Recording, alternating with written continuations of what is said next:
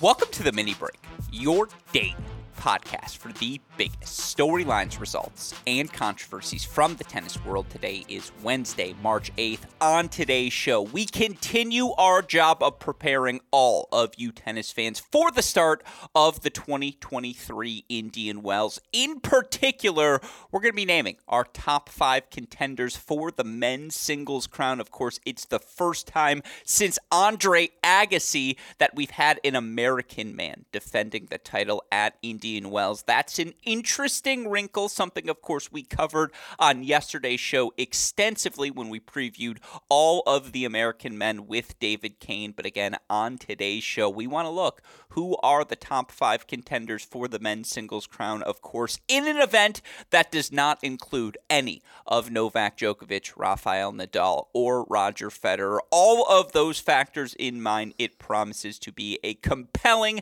ten days of tennis at Indian Wells. And joining us on today's show to help us preview all of the action, to offer us his top five contenders for the men's singles crown, is a returning champion here on our Cracked Racquets podcast, a man you know best as the host of Monday Match Analysis, as the host of Three A Tennis Show, as the co-host of the Breakpoint Show here at Cracked Racquets, of course, a Tennis Channel contributor extraordinaire, my dear friend, and eyebrow nemesis. It's Gil Gross. Gil, welcome back to the show. That intro gets longer and longer every time you join us. I feel like that means all is well in Gil Grossville.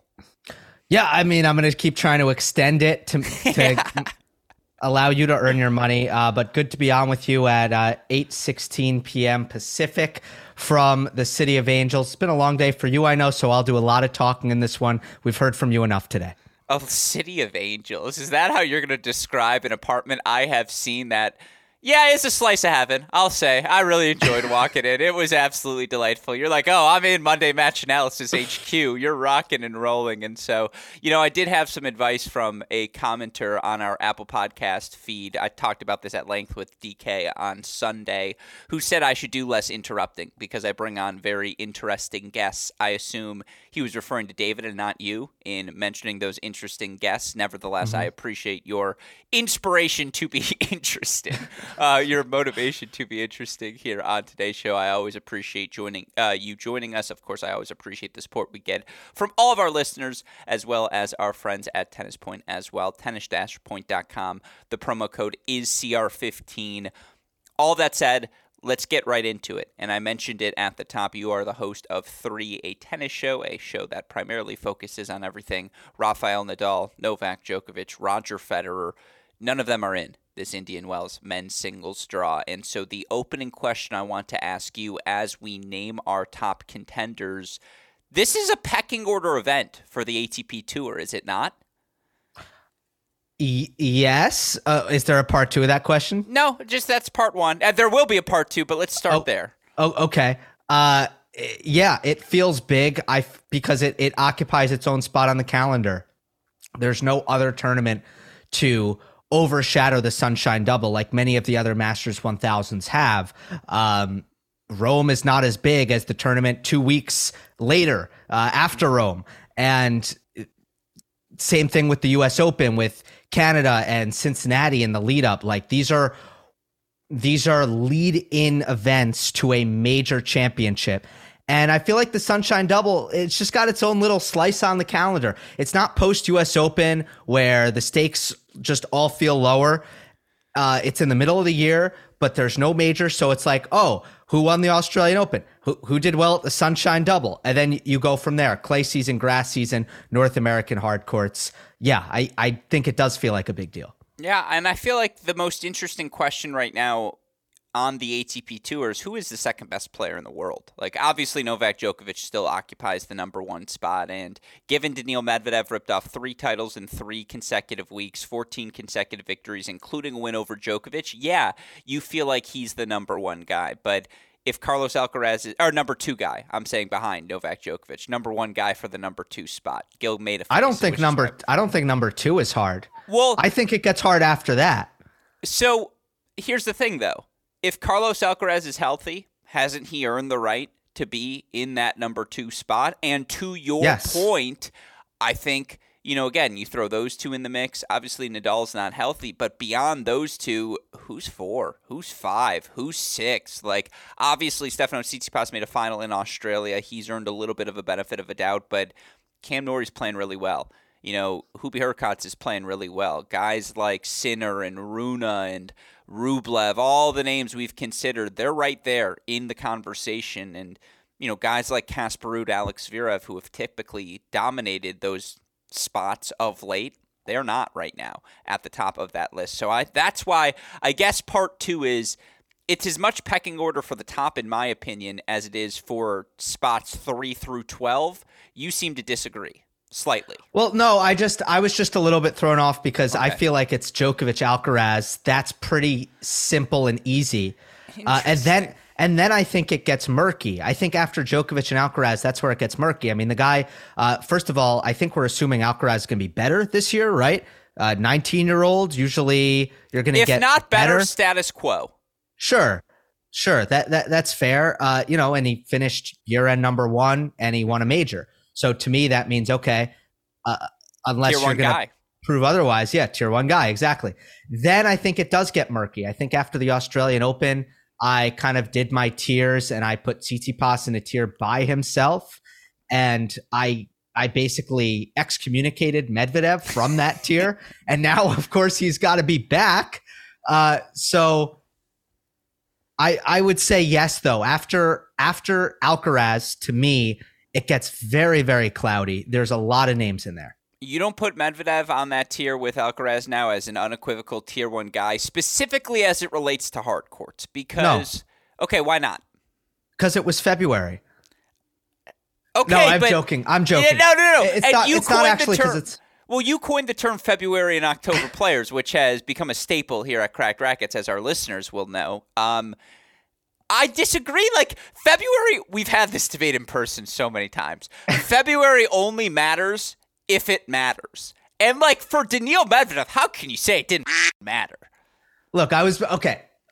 There's a little bit of truth to my response there, but I was also seventy percent joking. The real reason is because in a, what, thirteen, fourteen-month sample size, there have been some concerns with Daniil Medvedev. Like, let's just see – Uh, let's just see what happens again when the surfaces slow down here, because that's where he's generally struggled. Um, I have no doubt that he is there on a hard court. Um, but at the same time, like, that tier two is really good. Uh, and that's where I'm I'm putting Medvedev. So Djokovic, Alcaraz. But no, I don't put Medvedev with Djokovic and Alcaraz after the four, last fourteen months we've seen. He's going to need to do a little bit more. I, I look, he he played out of his mind for three weeks. There's no doubt about that. Untouchable, miraculous, incredible, all of those things. But I don't know. I don't like to react that. I don't. I don't think there's anything you can do in three weeks with the way I operate to go from like tier four to tier one. It, okay. it can't happen in three weeks. Where I we're gonna disagree on him more, because obviously he's on my top five men's contenders list. So I'll save the body of my argument of why you're wrong for that moment. But foundationally, and I did the same thing of dropping him off after the Australian Open and saying, oh my God, Tsitsipas has the lead of the original Next Gen crew, Zverev, Tsitsipas, uh, and Medvedev. And if you're willing to do that after what was actually just like a, he went eighteen and nine from August to the end of last season. You know what? We'll get into all of the specifics of what the losses actually looked like a little bit later, but like, twenty-seven matches at the end of last year. He's played twenty-one to start this year, and he's nineteen and two. Like, I don't think it's dramatic to move him up that quickly because of the extent of the sample size we saw in February. And just like, I mean, he played fourteen matches. He won twenty-eight of thirty-one sets. Like, come on now. That's that. That's the good stuff. I know. I agree. But if he yeah. does it at Indian Wells, that'll be a totally different thing. Because uh, that's right. a surface. That's a surface that traditionally has been tough for him. So, and, and also I want to see some stylistic stuff. I want to see him beat some players who come forward, for example. So uh, that's the key thing that I want to get back to later. So let's hold right. that thought, because we're going to talk about him. Certainly. I imagine he's got to be on your top five list. I know he's on mine, so we'll get yep. to him a little bit later. Okay. Let's get to the list now, though. We'll start with you. We'll start at the bottom because I think that's where things are a little bit more interesting. Who's number five on Gil Gross's list? Uh, number five for me is Jannik Sinner. Uh, he is. It, it's interesting because anyone who who watched my predictions, it, it's I went kind of bold this tournament in terms of what I was actually predicting, um, and I actually put Jannik Sinner through, um, like all the way. I just, it's something I feel now in, in this format. I'm not like putting him number one, cause that's silly. He's not the number one contender. Uh, but I'm just saying, like, in my prediction, I have him winning. Uh, okay. Here's what I just want. I don't mean to cut you off because I want you to make the case. Yeah. But I have him at number two on my list. So here's my question to you, and I apologize for the two early F-bombs, Westhoff, but how the f*** then can he be at five? Because, like, I see what you see, and we'll get to that in a second, but, like, five is too low. Um. Okay, first of all, you're not going to you're not gonna put me in a position to have the anti-Sinner argument here. I picked him you to win the tournament. I show how can he be five? Because he – this – I feel like a list like this, like, you have to – You have to earn that. And I mean, again, Sinner, Sinner in the, again, it's a fourteen month sample size thing. Like, it hasn't quite been there, but I really loved what he did in Rotterdam. Obviously won the title the week before in Marseille. And I feel like this is going to be a Jannik Sinner breakout year.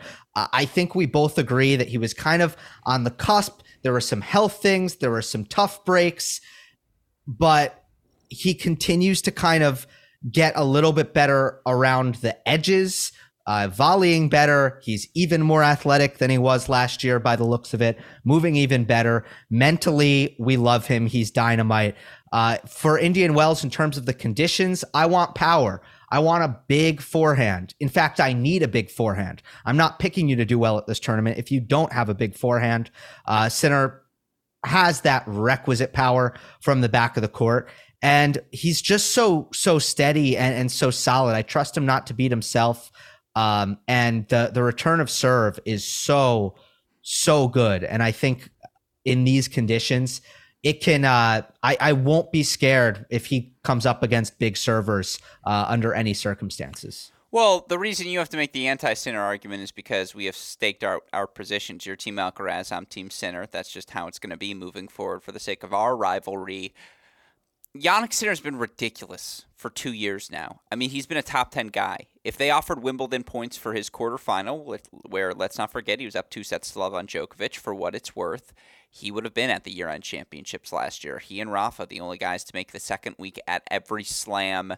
You look for Sinner, one hundred eight and forty-one. He would have been won. Top eight if they gave him Wimbledon. Co- How? Really? Yeah, I think the margin was that thin. Like, I, I think him and Norrie would have gotten those final two spots if they would have offered Wimbledon points in the end. The whole chase also looks different, so it's hard to project that clearly. But, like, Sinner gets into the top ten after making that Wimbledon quarterfinal. And, again, a U S Open quarterfinal as well. He makes the Tsitsipas quarterfinals, last three losses at the Slams, all in five sets, all really competitive matches. You know, again, he's one oh eight and forty-one overall over his last two years of tour level plays, made twenty-two quarterfinals and forty-five quarter uh, total events. It's all ridiculous. You know, you look for him against players ranked outside the top fifty during this stretch, sixty-nine and ten against players ranked outside the top twenty, ninety-three and twenty-one. You want to make that Masters specific? Fine. He's twenty-three and nine. He beats who he's supposed to beat. We've had this discussion before. The last piece is getting those top ten wins in the big moment. And, and a lot of that's come down to health and fitness.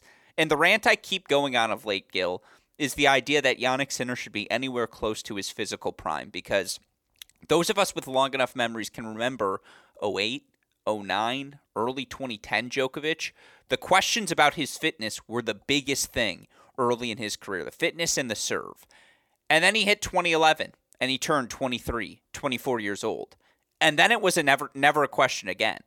Sinner's still two years away from that moment. And yet all of the guys, you know, who go on to be those caliber players, they go on a run. They win a Masters event. Obviously, Alcaraz has won a Slam and a Masters. Rune's won a Masters. Sinner's time is coming. He's made a Miami final. Now, he actually doesn't have as many hardcourt Masters wins as some of the guys we're going to talk about on my list. But, like, Well, he's healthy, looked great in February. I think yeah. he's ready. Yeah, it, it looked great. He's rested and he yeah. built up confidence. Like, to me, he had the ideal February. All right, you want me to make the anti-Yannick argument for number two? This is why I would love to hear it. If you picked him to win, what's your yeah. biggest reservation? Uh, the biggest reservation is he hasn't done this before. Sure. I mean, he won one title last year.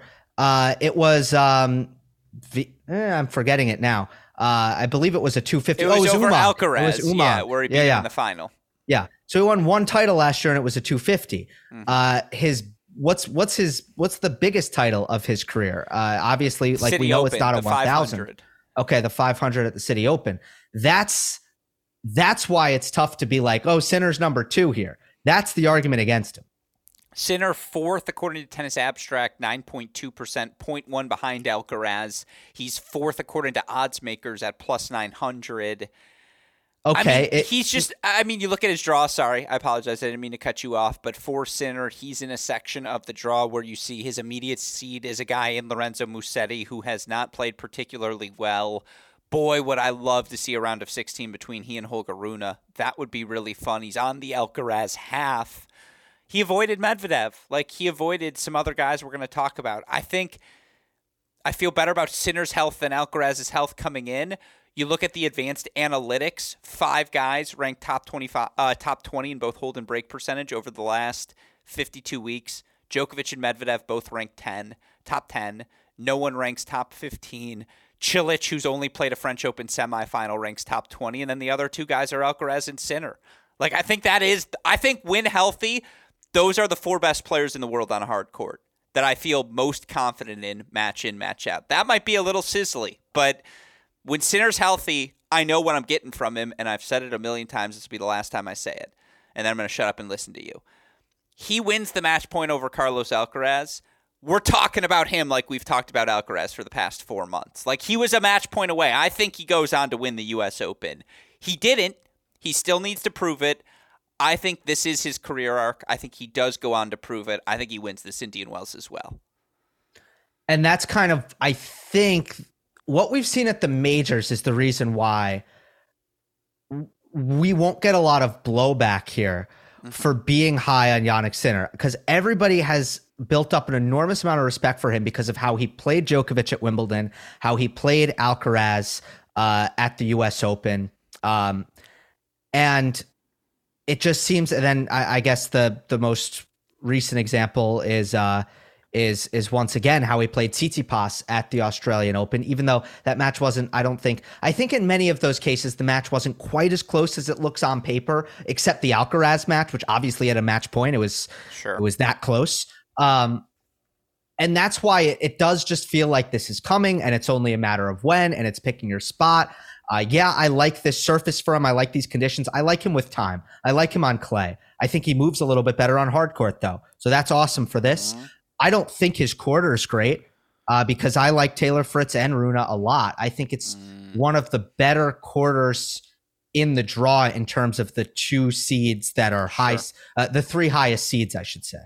Yeah, very well That's said. All- no, the other thing is, look, Sinner continues to get better. The break percentage has improved in all five of his tour level seasons. Started at seventy-seven point two. It's now at eighty-six point five this year, which is, again, a top fifteen sort of number. Um, Sinner's always been good on the return of serve. You don't see any structural issues. Forehand, backhand, side. Boy, can he crank the backhand cross-court. And he just gets so viscerally outside of the ball. It's such a beautiful thing to see from a technique standpoint. He has become a more willing volleyer. He has become a more explosive mover. He's good at everything. Like, there's no discernible weakness other than the physicality. He's clearly not where he needs to be to be a perennial top five guy, but slower. This is good, by the way, the format. Uh, we got to yeah. say this. It's best of three sets with a day off in between. It's a good format. Very if, well if, said. If you're not, if you're not, you know, super uh, durable, or you know, your endurance is kind of not a strength as you go forward in tournaments, which arguably Sinner's has not been. This is a pretty good format for that. Yeah, and I said he's going to win it. I actually think he's going to lose in the finals. I do have him coming out of the top half. I think he's my number two guy for a reason. But yeah, I think that's the pretty clear cut is guys like Jannik Sinner who have won over, you know, sixty percent of their tour level matches entering their age twenty-one twenty-two season. those guys go on to be perennial top fifteen, top ten guys more often than not in their pro career. When you have as many quarterfinals as Sinner does in one thousand level master, uh, excuse me, slam level events, you just feel like, again, he's the guy who's on that career path, and the next thing missing is a signature title run. Maybe we get it in Indian Wells, but he's number five on your list, even though he's your pick champion, and people can go hear all of your analysis over on Monday Match Analysis on the Gil Gross YouTube channel or wherever you listen to your podcasts. Tell me who's number four on your list. Number four is Taylor Fritz. Okay. Uh, this is probably the only tournament in the world where I would have him at number four, the only Masters one thousand Uh, you know, with like a full field where I would have him at number four. But the Indian Wells success is not a coincidence at all. Uh, it's every year. It's his entire career. You could go back to, let's go to, let's look at twenty seventeen. Taylor Fritz was a wild card at Indian Wells. He was the world number one hundred thirty-six. He beat seventh ranked Marin Cilic. Huh. Uh, twenty eighteen. He really makes the round of Tiafoe. sixteen. Um, no, that was twenty sixteen, I believe. Oh. Yeah, well, that's another fun one on the yeah. Indian Wells resume. But he but he lost that one. Yeah. Uh, twenty eighteen, he makes the fourth round. He's seventy-four in the world at this time, so that's a really good run for him there. Uh, and then, of course, the last two years. twenty twenty-one, he makes the semifinal and loses to Basilashvili. He beat Zverev, Sinner, Berrettini, Nakashima on that run. And then last year, he wins it all, beats Dimitrov, Kecmanovic, Rublev, Nadal. Actually had a, an easier path until Nadal. Uh, it it's not like Taylor just happened to have a good run last year. No, he's just better on this surface where the ball pops up and gives him a lot of time to load up his high contact point forehand, which he flattens out beautifully, and he hits the crap out of it. Uh, so it just really, really helps his forehand. He can serve big. And obviously there's the factor of motivation and just feeling at home and feeling confident. He considers this to be his home tournament, and like mentally that has just really helped him. Now he's the defending champion. He's the kind of guy who I think gets draws more confidence out of that than he feels pressure. So I'm really high on Taylor Fritz here. Taylor Fritz, according to the odds, Tennis Abstract has him as sixth, five point seven percent chance. Odds makers have him seventh, twenty-two to one odds. The Australian Open throws off what has been a really good year for Taylor Fritz. Yes, he lost to Popyrin, but, you know, again, really good run at United Cup. Beats Berrettini, Hurkacz, Zverev, Lechechka there. He wins Del Rey. You know, plays a really fun match with Tommy in, Acapulco, in the Acapulco semifinal for all of its strangeness. Slow, high-bouncing hard court, and he's got weapons to hit through it. He has more time to get to the ball, and he has the weapons to hit through the court. His kick serve on this surface is a joke, um, and there's so much open space. Even he can make the volley there. I don't have Fritz in my top five, though. I have him outside the list, and it has less to do with him than more and more to do with the other players on my list. I also think, again, you talked about his section earlier. Rune, Rube, uh, and Sinner, really tough seeds to have to get through. He also... I'll tell you what, we talked about the narrative arc for Sinner. I did this whole segment with D K on yesterday's show, so I won't rehash it all here. I'll give you the syn- uh, the synopsis. If Ben Shelton's him, as the kids like to say, doesn't he beat Fritz in round number two? And that's the story coming out of the opening weekend. Like, can't you see where that world exists? Uh, a little bit. I, I have it as a popcorn match uh, yeah. in my in my draw preview, that's for sure. I like Shelton on a slow hard court as well. I think the the backhand can get rushed if the court is too quick.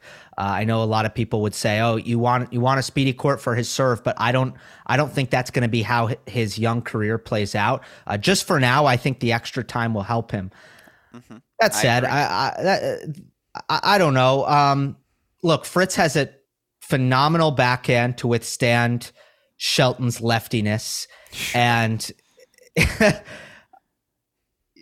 Fritz will be a, a deserved favorite in that match. But yeah, it, it, it's definitely a chance for Shelton to kind of announce himself as the present mm-hmm. instead of like re- remaining in kind of prospect status, because that Australian Open run, as incredible as it was, the draw opened up. So yeah. that will forever be kind of over Shelton's head, not forever. For now, it will be over Shelton's head as a, a bit of a question mark is, are you going to pull off wins against guys like Taylor Fritz? And not, not are you, but how soon will you? Yeah, that's exactly right. That's why it's a fascinating matchup.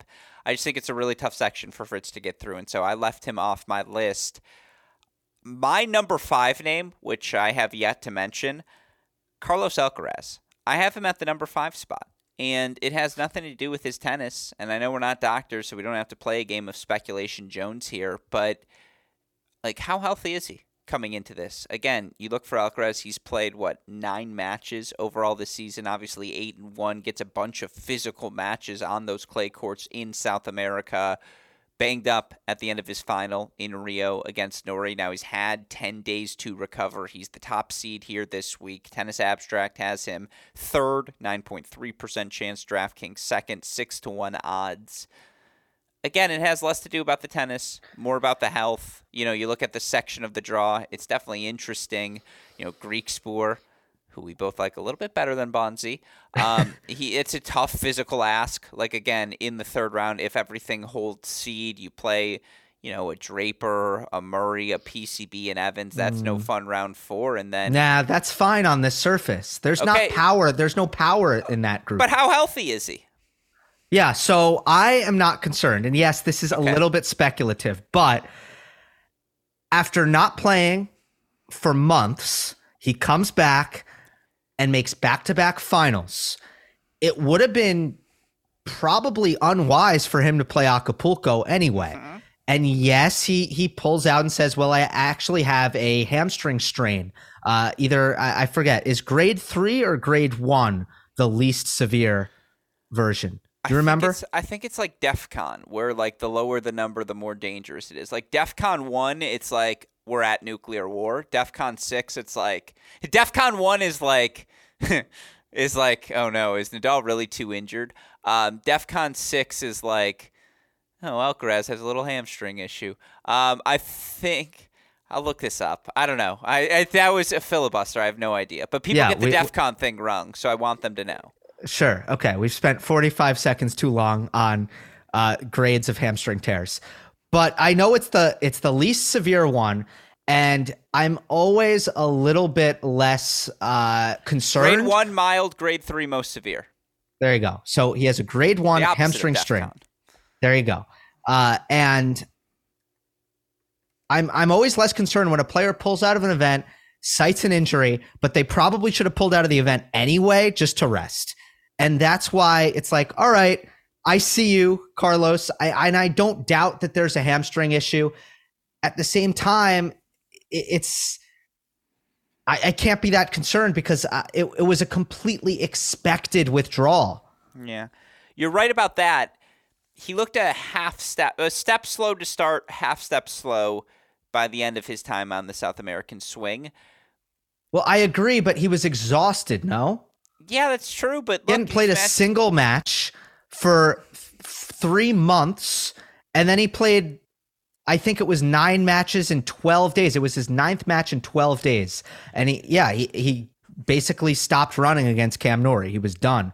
Uh, and, but I, I don't know. I just, I can't be that concerned about his hamstring coming into this. Okay. That's fair. Look, I have him five purely based on health, but he has to be I get in it. the top five because if he isn't, he- if he is healthy, I have no doubts about his tennis. Like, he still hit the tennis ball extraordinarily well in South America. If you were watching him play, DEFCON two would be my update there. It's not nuclear war, but, like, yeah, he's coming. We all know Carlos Alcaraz, world number one slam champion. No hot take there. All right, you've given me five. For you, Jannik Sinner, my five, Carlos Alcaraz. Your four, uh, Taylor Fritz. You want to hear my number four? Yeah. Cam Norrie at the number four spot for me. Do you remember when Cam Norrie won this freaking event in twenty twenty-one? I do. I, I, I do. It's it's uh it was a wonky tournament. It was in October. It was uh, cold, and the conditions were just ridiculously slow because obviously it's normally pretty warm in March in Palm Desert, and the conditions are still slow. So now you you. combined chilly temperatures, and it was uh, an insanely slow Indian Wells, and you had, you know, Basilashvili and uh, and Norrie contest that final. Cam Norrie since the start of twenty twenty-one, twenty-two and nine at hard court Masters one thousand level events. He's made the quarterfinals or further on three different occasions, twice at Indian Wells, once in Cincinnati. Norrie during that stretch, seventeen and six against opponents ranked outside the top twenty, five and three against top twenty opponents. Slow, high-bouncing, hard court, physical matches. Norrie's ready for that battle. Like, he is in that elite physical tier. Obviously, Djokovic, when healthy's there. Medvedev has to be there. Healthy Alcaraz is there. I think Cam Norrie's there as well. Like, the guy is on another planet. I mean, again, you look for him over his last fifty-two weeks, fifty-seven and twenty-three overall, top five in terms of total wins on the A T P Tour. Looked really good during that South America stretch. Moves the ball so well around the court. Perfect for this condition. I mean, again, we've seen him win this event and just like tactically, another one of those guys. How do you attack him? What, you know, what's the obvious discernible weakness in Norrie's game, which I think is something you really need to be able to maximize on this surface in particular. And then the physicality. That's why. Wait, Norrie's are you are you are you saying there's no weakness? I'm saying I don't think there's a discernible weakness. Like, what, what, what you're saying, attack the forehand with pace? No, no. I think the backhand is limited. Uh, it's not. Limited, it's, but is that a weakness? No, I think it's a strength depending on the matchup and the surface, but it can be a weakness. And like against Carlos Alcaraz on clay, for example, it's a weakness to me because uh, he, he takes it cross and it doesn't, it's not effective because low contact point. Doesn't matter for Alcaraz. He can still attack, uh, even if it stays low. And and the angle with someone with Alcaraz's foot speed, that doesn't really give him much either. Uh, I think he made some adjustments uh, in Rio that were good on the backhand, but we don't need to get into that. But I, I think, yeah, the backhand is no, limited. No, let's get into really it. I thought the depth on his backhand in Rio was better than I had ever seen. And his adjustment from match one to match two against Alcaraz, taking that ball a little bit earlier, I was so impressed. I, I thought he stopped trying to hit his cross-court backhand with angle, and he's just started going depth. deep. Yes. Yeah, deep, break the baseline, hit it deep, and hit it hard. And it just worked much, much better than his normal backhand. His regular backhand is low and angled, and it kind of brings you inside the court, and it, it's such a pain in the in the butt to deal with because you got to scrape it off the, the court surface because it stays so low. Uh, but against Alcaraz, it just doesn't work. So, yeah, I thought he made a great adjustment. I I don't dislike the Norrie pick at all. He's not in my top five. I I get it, though. Um, I really like what he's done with his forehand in twenty twenty-three. I think it's a much bigger weapon, and, and that's the biggest difference, and he takes it down the line uh, aggressively. I really like the way he's doing that. Uh, if he plays a Stefanos Tsitsipas, who's in his quarter, he's not the better server. He doesn't have the bigger forehand. He's not the better mover. It really just comes down to, is he going to be tougher, more consistent? Uh, tactically, is he going to figure some patterns out that are working for him? Uh, but to me, it's still a little bit of an uphill battle. Yeah, well, I think all of that's fair. Again, I have him four because I do just think physically he's ready for the challenge. He played really good tennis throughout the month of February. I think he's confident coming in as well. All these things matter in a pecking order sort of affair where you know three setters are going to decide things. You're right. Tough section of the draw, Tsitsipas, Rublev, you know, Tiafoe, who I think is a dangerous guy. If Berrettini's healthy, who knows? Uh, three out of two out of three hard courts. He's not. His he's thing. not healthy. Yeah, exactly. Oh, he's not, but Alcaraz is. Thank you, Doctor Gross. Um, no, Norrie, three point one percent. That's tenth according to Tennis Abstract. He's tied for nine thirty-five to one odds to win this event. All right.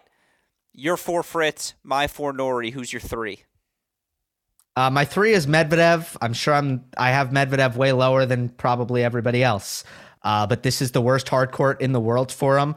And the balls are different and he has to fly across the world. So I just don't, and, and yeah, the flight thing is much less significant than the other things, but I, I don't just assume that everything is going to look completely the same with Medvedev. And at Indian Wells, there's still an issue that, that he runs into, which is finishing against speedy opponents. So two years ago, he lost to Grigor Dimitrov, and last year he lost to Gael Monfils, who are two supremely athletic players who cover hard courts really, really well, and you have a slow, gritty surface, and now Medvedev is trying to finish from the back of the court, and it's an uphill battle. Now, I loved his forehand in February. I thought it was one of the things that made him so successful was how he was attacking with his forehand.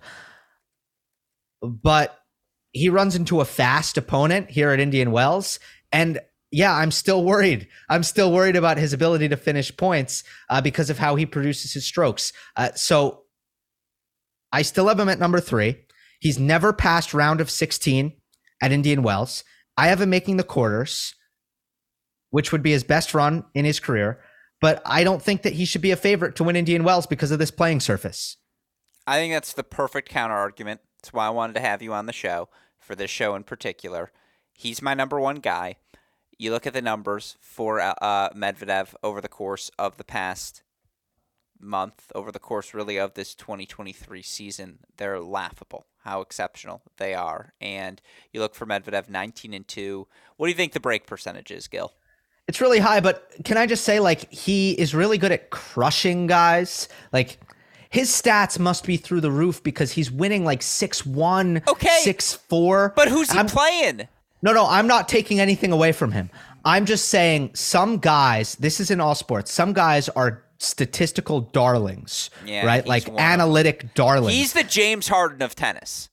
I'm right. Like, it's That's true. That's what I'm saying. You're That's very, what I'm saying. It's true. Yeah, he he sometimes, like, he's very good. He's like Iga in this way. He's very good at rolling over his opponents. And that's why I expect his numbers to be even almost more impressive than his win-loss record. Well, that's so fascinating because David Kane and I made that exact same comparison as well in our show a couple of days ago, and it's twofold. A, by the way, the break percentage right now, forty point seven percent. Through twenty-one matches, Gil, that's ridiculous. Yeah, um, a top, like a top five, if not top seven server in men's tennis is putting up that break percentage. It's better than prime Djokovic, prime Nadal. Um, you look for Medvedev as well.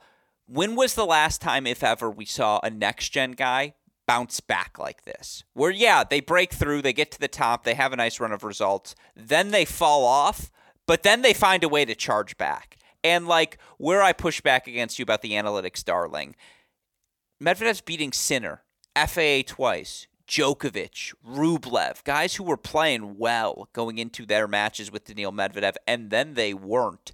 It is not as though he had a patty cake schedule in the month of February. He played real players in every event he played through his fourteen-match win streak. The final point is, like, where I'm going to disagree with you. You're telling me those courts in the Middle East weren't slow and a little bit high bouncing and a little Indian Wells-esque, and that the way Medvedev had a little bit more time to swing through his forehand, I thought the forehand in particular was what separated him in the month of February. I thought he was hitting his first strike forehand with better precision, depth, and pace than I had ever seen. Obviously, he's back to brick wall mode on that backhand wing. That's part three. Last part I'll throw at you, and then I'm going to shut up and let you make the counterpoint one more time about why this surface is uniquely poor for him. You look at his eighteen to nine stretch to end last season. First of all, he was still holding serve eighty-seven point nine percent of the time, top ten number. He was still breaking serve twenty-eight percent of the time, top ten number. The other factors. Yes, all of these losses compiled over time, but let's actually look at who he lost to in those nine matches. Kyrgios six two in the third. Tsitsipas six three in the third. Kyrgios in four sets at the U S Open. Wawrinka six three in the third. Djokovic, he retires after injury, but going into a third set. Demonauer seven five in the third. Djokovic seven six in the third. Rublev seven six in the third. Tsitsipas seven six in the third. Yes, all of those things compiled. And in the moment, it felt like a disaster. It felt like the book was out on how to play him in the big moments. But let's also be clear. He wins like twelve more points, and he goes from eighteen and nine to twenty-four and five or twenty-three and five. Sorry if my math was screwed up there. Like seven six in the third three times. They're all three-set losses, Gil. Like maybe we overreacted. Maybe Kyrgios is a uniquely horrible matchup for Daniil Medvedev. And I actually think that's something we did figure out over yeah. the course of the past of last year. But like yeah, the book is out on him, but it's still really f***ing hard to beat him. And, like, It took three seven sixes in the third, and now he's got his swagger back. Like, it's like, cute. You guys all got your licks in when you did. It's not happening again. Yeah, I can go point by point there. So for your third argument, I you can't do that for a top contender. You can do that for anybody else. Anybody else, and I hear you. Like, if we're looking at, uh, I don't know, a guy like Grigor Dimitrov this year, who nobody expects to win big titles right now. I might look at his resume. In fact, I was the other day, and I'm like, oh, his losses are really good. Good losses. Yeah. I, I'm not giving Daniil Medvedev the good losses treatment. I'm just not. I'm sorry. He's beyond that to me. But I get your point there. Uh, the other one was, uh, was Dubai slow? No, Dubai did not look slow to me. Doha didn't look slow to me. Uh, I don't know. I, I guess that stuff is really hard to to square up when we don't have numbers. So let's just... Let's just move on from that. And then your first one was was what? Yeah, first of all, shout out to you for remembering the numbers of my points. Um, I thought the forehand looked better. Yeah, no, I agree. But I said that in my point too. Uh, but you had something else. I didn't agree with it. Confidence. Um, oh, there's a shock. Confidence, the losses game. That's funny you say about the losses. Um, I'm not saying they were good losses. I'm saying he was never blown out. Not oh, one of those I remember your other a, point. Okay, sure. I remember your other point. You you were basically saying, look, this uh, stretch of three titles in February, he played really good guys. Oh, yeah. I, I pretty much agree with that. In fact, I did a thing on Monday Match Analysis where I'm like, all right, so now uh, people keep winning three titles in three weeks on tour. Felix yeah. did it last year. Ruud did it the year before. I argued that Medvedev's is the most impressive. It's the hot like, thing. Yeah, uh, Medvedev took out the best guys, better than Felix, better than Ruud. I agree. Um, yeah, but at the same time, did he give me that, like, God, people, I I, I hate yeah, it. Yeah, he beat fucking Djokovic. If wait, you're about to, wait, yeah, okay. I'm sorry, but did you watch the match? Did you yeah, watch no the match? match? Wasn't great. That's fair. He's just he's out of shape. I'm sorry. Yeah, he didn't train. Fair. He didn't train in February. He said he didn't train in February. He didn't look like he trained in February. I'm getting bashed in my comment section uh, for for for saying that. So I don't know if your listeners are going to be pissed at me also. But I'm sorry, it's the case. He he he didn't have any rally tolerance. So yeah. I would love to say Medvedev beat a full power Djokovic if that's what I saw. I didn't see it. I just didn't. So I can't say that without lying. So to me, he should have beat Djokovic there. He did. Great. Felix, terrific. Okay, ma- but I got to stop you there. Should have beat Djokovic is like, how many times have you said that in the past decade and a half? Four times? Yes, like, because maybe. I regard Medvedev as really, really great. All right, I do. And yet you said he wasn't tier one, which gets me He's back not. to the phone. That's not. nuts. You just said he should have beaten Djokovic. There's two guys you can say that about legitimately. A, There's two guys. He's in the form of his life on in, in the best possible conditions against an out-of-shape Djokovic. He should win. Medvedev should win that match. Okay. But, but then you're either diminishing Djokovic's ceiling there. You're saying the delta between him and the rest of the field, including this Medvedev in this moment, isn't that great? Or, like, I don't know how you don't define that as Medvedev being the, an unequivocal tier one guy, because the capacity to even have a moment where you should beat Djokovic, two guys, like him and a healthy Nadal. It's the only people you're going to say that about as it relates to Novak Djokovic. And I don't know how that doesn't, like, inherently, there should be like a, a bylaw in the tier one rules. And the bylaw is if you ever say, oh yeah, this guy should have beaten Djokovic and he does it, straight up to tier one. It's like go to jail in Monopoly, but the good version. It's like, congrats, you're straight up to tier one. I get what you're saying, but with the way he returns serve and defends, if you're not willing to play long rallies against Medvedev, you are completely toast. So it's, I mean, it was a stylistically, and I think he he always is tough on Djokovic, um, on, on, on hard court especially. It's just a match that he should have won. Anyway, let me get to the others. Yeah. Uh, Felix is a matchup nightmare.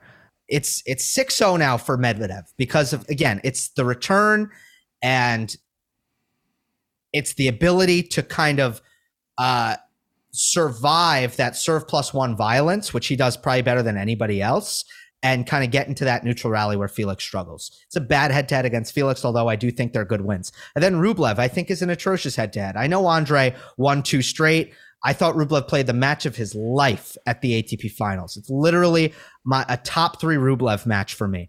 Uh, so, and you know, Andre didn't quite have that patience. And again, Medvedev was, I don't, I don't want to diminish it. It's a high, high, high, high level, but the losses that he took last year, some of them, like the ones against uh, Kyrgios at the U S Open and, and in Canada, and the loss uh, that, that his last couple matches on hard court against Tsitsipas, and his last couple losses against full power Djokovic.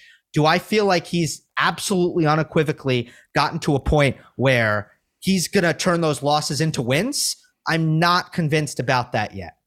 Okay. I think that's fair. Where do you have him going in your predictions? I have him losing in the, yeah, I have him losing in the quarters to a, a very bold, bold pick who will not be in my top five. Interesting. Well, we'll get to that then in honorable mentions. That's what we call a tease. Where was Alcaraz for you, by the way? I know we talked about him earlier. On my top five? Is he your number one? Yes. Is there anything you'd like to add to that just to finish the conversation on Alcaraz? Not really. I'm assuming he's healthy, but I, I will say that slow hard court, it might be his best conditions. Eh, he's got really the power. Well said. Oh, yeah. So well said. You're just like, who is never going to like, who's going to track down everything and has a forehand that can slap through anything, can change direction. Also, when he hits his kick serve out wide on this surface, oh, I'm yeah. just like, oh, sweet baby Rays. Like, it's just over. Like, oh. Well, how about this? Like, I love physicality at Indian Wells. I want like great combination of speed and power.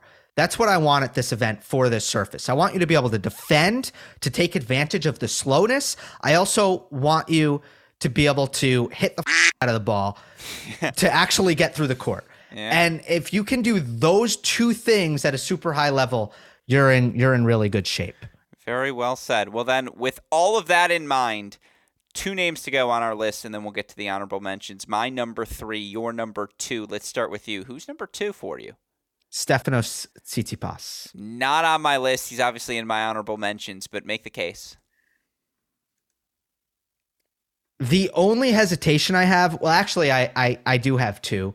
Um, first of all, this shoulder injury, which I'll be completely honest, I forgot about it. Um, just because there were no retirements, the Acapulco withdrawal, uh, apparently I missed that. Uh, but yeah, let's hope the shoulder is good. He lost to Jannik Sinner very, very badly in Rotterdam. It, it wasn't a loss that I wanted to read too much into, just coming off of the Australian Open final. But essentially with Tsitsipas, this is a guy who has not played well at Indian Wells, and I just don't get why. In theory, I love these conditions for him to find the forehand and to just hit what I think is the best forehand in the world uh, repeatedly, gets time to run around his backhand. Uh, he the the court will take to the spin. He has, again, the movement to defend on this surface. Um, I'm... I feel good about him right now in general in twenty twenty-three, just the way he played in Australia, and I'm taking that and I'm bringing it to here now. I just, I, how do you justify not having him in the top five? Because I'm an idiot and I wanted to have some fun with throwing Norrie in the list over Tsitsipas, just given what we'd seen in the month of February, given the physicality I think it's going to require to win um, this event. But yeah, like, he should have been in my top five. Now that you mentioned, I think you make a really good case for him. I think the numbers do as well. He, since the start of twenty twenty-one, there have been ten hard court majors. Tsitsipas has made the quarterfinals or further in six of them. He's made the semifinals or further in four of them. You know, he's made runs at Indian Wells before the quarterfinals here in twenty twenty-one. You're right. He has a little bit more time to swing through the backhand, and his serve, his forehands are weapons that will hit through any court.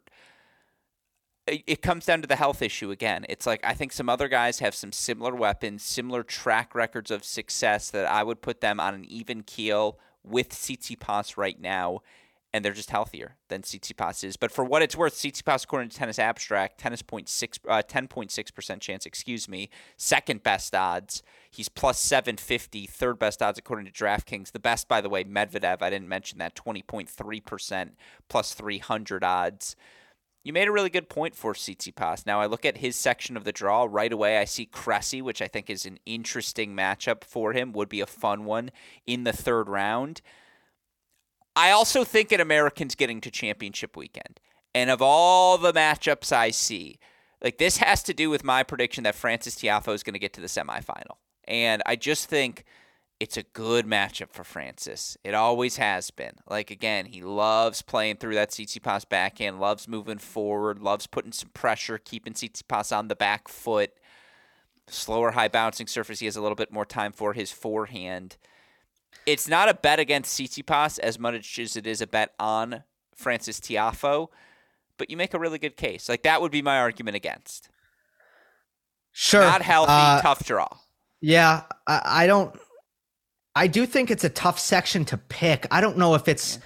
I don't know if we're looking at a gauntlet here, but there You're are right. a lot of names in here that are are interesting. And look, you can throw Tiafoe. It's interesting that that you think these conditions suit him well. I don't fully agree on on that. Actually, I prefer him on something slicker or lower boun- bouncing that's actually going to help his backhand.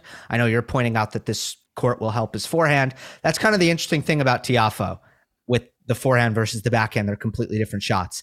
But uh, look at like all of the Indian Wells success in this section. Rublev, a semifinalist last year, Norrie, a former champion, and Dimitrov, semifinals two years ago, quarterfinals last year at Indian Wells. Uh, plus a guy who I, I absolutely love in Yuri Lehechka is unseeded in this section. Lehechka's tearing it up in twenty twenty-three. I think he's ready to do big things. I have him making the quarterfinal. Uh, Wow. My hope, is that your spicy pick? No, that's not my spicy pick. Ah, I like I have even a spicier more. Carry pick. On. I have a spicier pick, man. Uh, Tsitsipas. Here's what I'm hoping for: the shoulder thing being a blessing in disguise because it's a guy who just plays too much. Sure.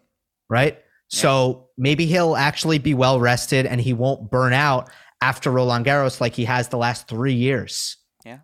Really well said. Uh, again, should be in the top five. Um, I, that was an oversight by me, but I'm really happy with my third, my final name, my number three on my contender list, a name that I know just brings you joy every time you see him play. Uh, maybe your favorite player right now in the A T P top twenty, Gil. Do you want to guess who I'm talking about? Yeah, are you are you putting Hurkacz? There it is. He no, knew it was coming. Hubert Hurkacz, number three at my list. Can I make the case for before I let you go on your forehand rant?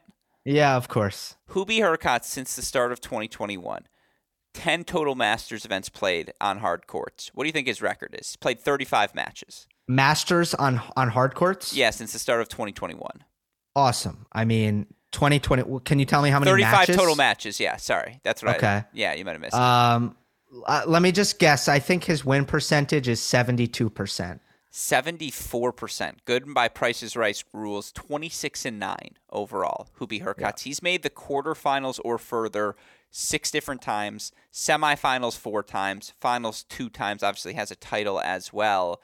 They call him Hubie Masters one thousand Hurkacz. Like, yeah. Tell me I'm wrong here, Gil. He makes the final in Canada last year, wins Miami a couple of years ago. By the way, if we're playing the losses game, his last nine losses at at the uh, Masters. Medvedev, Carreño Busta, Dimitrov, Djokovic, Rublev, Alcaraz, six and six, by the way. Three sets to Carreño Busta in the Canada final. He then loses first round Cincinnati, six two in the third to Isner. That's a schedule loss. Loses to Rune in Paris. How'd Rune do at that event? Oh, yeah, he went on to win the damn thing. You have to beat Hubie to win a Masters, like you uh, on hard courts. You do, like he's he's the gatekeeper, Gil. Do like, you? He is standing there. He's What the f*** Idris Elba's character in the Marvel movies? I forget what his name is, but you know like how when you go and play Thor, or you go and play Thor, you don't play Thor. When you're going to, to Asgard, he's the uh, Heimlich, is that his name? Where he's like the guy who's, you're not a Marvel guy, um, but he is the Idris Elba character of the A T P at Masters one thousand hardcore events. And it's just like, again, leader in aces over the last fifty-two weeks, third in hold percentage. He's held serve eighty-nine point eight percent of that time during that stretch. slower court, gives him a little more time on that forehand, less time to be rushed. We know physically, six six, he's fluid, can do a little bit of everything, comfortable volleyer. His serve will be maximized with the high bounce on this surface as well. Tell me why Hubie shouldn't be third here, Gil. Uh, because I have him losing to Tommy Paul. Okay. But in all fair. seriousness, I, I almost, look, I like him at Indian Wells. Don't get me wrong. All the things you pointed out, very prudent. Nine and three career record. Prudent? Wow. Yeah. does that did, does that make you feel good? When I gonna, I call your it's point going on prudent? My Twitter bio. Yeah. He called me prudent. That's good. I like it. Uh, nine and three lifetime at Indian Wells. The high bounce is terrific for his forehand. You know that there's nothing I hate more than Hurkacz's forehand. Uh, it, yeah. it gives me gives me agita. It I lose hair because of it. It it is bothersome to me. It, I think about it in my sleep. Uh, I just think he could be such a uh, a great player if if he hit if he had a forehand and he doesn't. I don't want to stop your roll. What bothers you more? Okay, listeners, I just want you to know, this is how you know that Gil and I, who, by the way, I Westhoff and Dalton aside, closest friend I've probably made since college is Gil Gross, listeners, which is why I bring this up, because this is indicative that we actually are friends now, that I could ask you something like this. I'm so excited. What do you despise more? I'm so excited. The Hubie Hurkacz forehand or tomato and lettuce on a breakfast sandwich. You know what? There's there's nothing worse than tomato and lettuce on a breakfast sandwich. I know you well enough now to know you think that. I'm really like, this is our friendship's taking the next stage, Gil, but carry on. Yeah, the backstory is uh, yeah. we were we were uh, sent, I, I won't get into full detail, but we were sent a breakfast sandwich that had lettuce and tomato on it uh, in Los Angeles. And diatribe. From yeah. Gil Gross. I mean, oh my God, man, because what you miss in L A, I've lived in L A for almost a year and a half. Give it now. to us. What we need here is so simple that, but nobody can seem to do it. A, a bacon, egg and cheese or a sausage, egg and cheese, either one, whatever floats your boat. On a on a deli roll, a poppy seed deli roll with salt, pepper, and ketchup. That's it, okay? Egg, cheese, American cheese, by the way, not fancy cheese. No greens, no vegetables, okay? A breakfast sandwich. It should be under ten dollars, and that's what we don't have here in L A, and it makes me upset. What if it's uh, cheddar instead of American? Well, I th- it shouldn't be. Okay. It should be American cheese. Does it have to be Kraft, like straight out of the plastic? Do you have I'm to a, unfold yes. it? Yes, it should be cheese product, okay. Not real cheese. uh, I'm okay, like, occasionally with the fancy breakfast sandwich, but the fact that you can't find a non-fancy breakfast sandwich in L A is a huge problem. It's almost See, as big a problem as Hurkacz's forehand. Well, where I would counter is if you want something fancy for breakfast, burrito. Like, the burrito's fancy. The sandwich is plain. Like, I agree with you. I think that's the difference. It's like, if you want on your breakfast, get a burrito. Like, don't don't go the sandwich route. Fair? Yeah, but it, uh, somewhat fair. But in L A, it's probably reversed. I would say yeah, your fine. average breakfast burrito is you can find much many more cheaper breakfast burritos than you can cheap breakfast sandwiches, which is just it's it's L A stuff. I know right. It's not how it's like, not not how it is rest of the country. Well, what's cheap about the Hurkacz game other than the forehand? What is your biggest concern? Why is well, it breaking down? N- I envision him having a terrible time finishing points against Tommy Paul if they play. The way Paul is moving, and I'm, I do think he'll recover from a very physical Acapulco because Tommy Paul has worked incredibly hard on his ability to recover recently. Um, I just think the speed is going to be a real problem for Hurkacz against Tommy. Paul has a five and two record in Indian Wells, uh, two top five wins, uh, one over Zverev, one over Rublev. Um, I also think that this surface helps his forehand, which can be rushed, which I think is better when he flattens it out from a high contact point. And uh, that's that's really all I can say about Hurkacz because I am high on him, but I go with Tommy Paul uh, in, in this case. And then no, that's Tommy your Paul, Tiafoe theory, by the way. I, I you yeah. about Tommy. I I see no issue with that, by the way. Exactly. Yeah, and so, all right. Well, then, those are the names. Uh, again, Gil's top five. He has Sinner five, Fritz four, Medvedev three, Tsitsipas two, Alcaraz one. I go Alcaraz five, Norrie four, Hurkacz three, Sinner two, Medvedev one. Honorable mention. Guys we didn't talk about. I, we're always mean when we talk Andrey Rublev, so I'm almost afraid to bring him up. But, like, he has to be in the honorable mention, right? He's playing solid ball right now. It's just the same.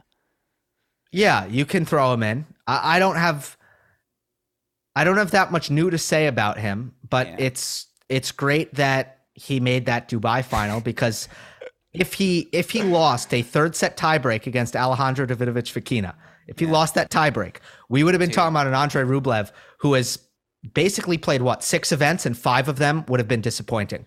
Yeah. Uh, only the Australian Open where he made the quarters would have been. You know, a, a decent run for Andre. Talk about the string theory for Davidovich Fokina. He wins in straight sets over Medvedev in Rotterdam. He beats Rublev in the Middle East. It's like, are we talking? Is he the guy now?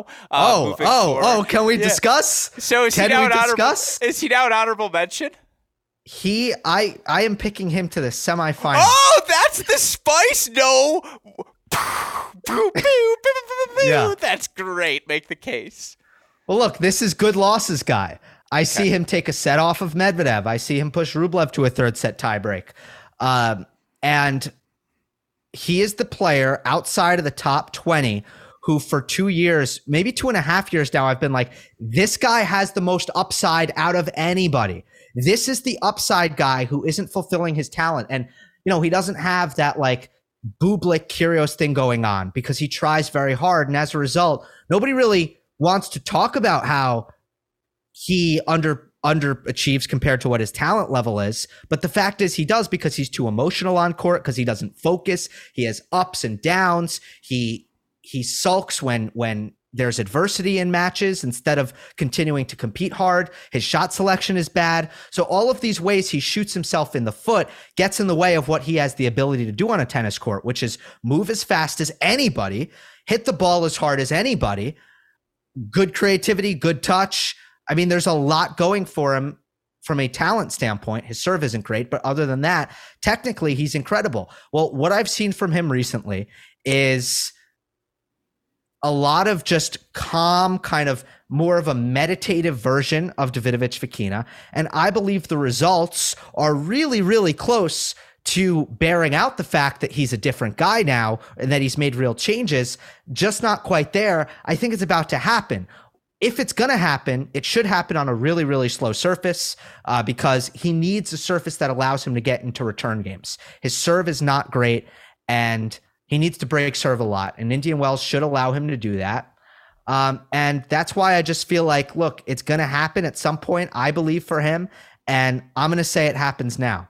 I love that prediction. He's your Chapeau Demon Hour. That's the and like that's that's your that's your uh forbidden fruit or whatever it may be, the apple of your eye. Yeah, he belongs in that tier, by the way, of just like too athletic to be written off right now, too young to be written off. That's a great dark horse pick.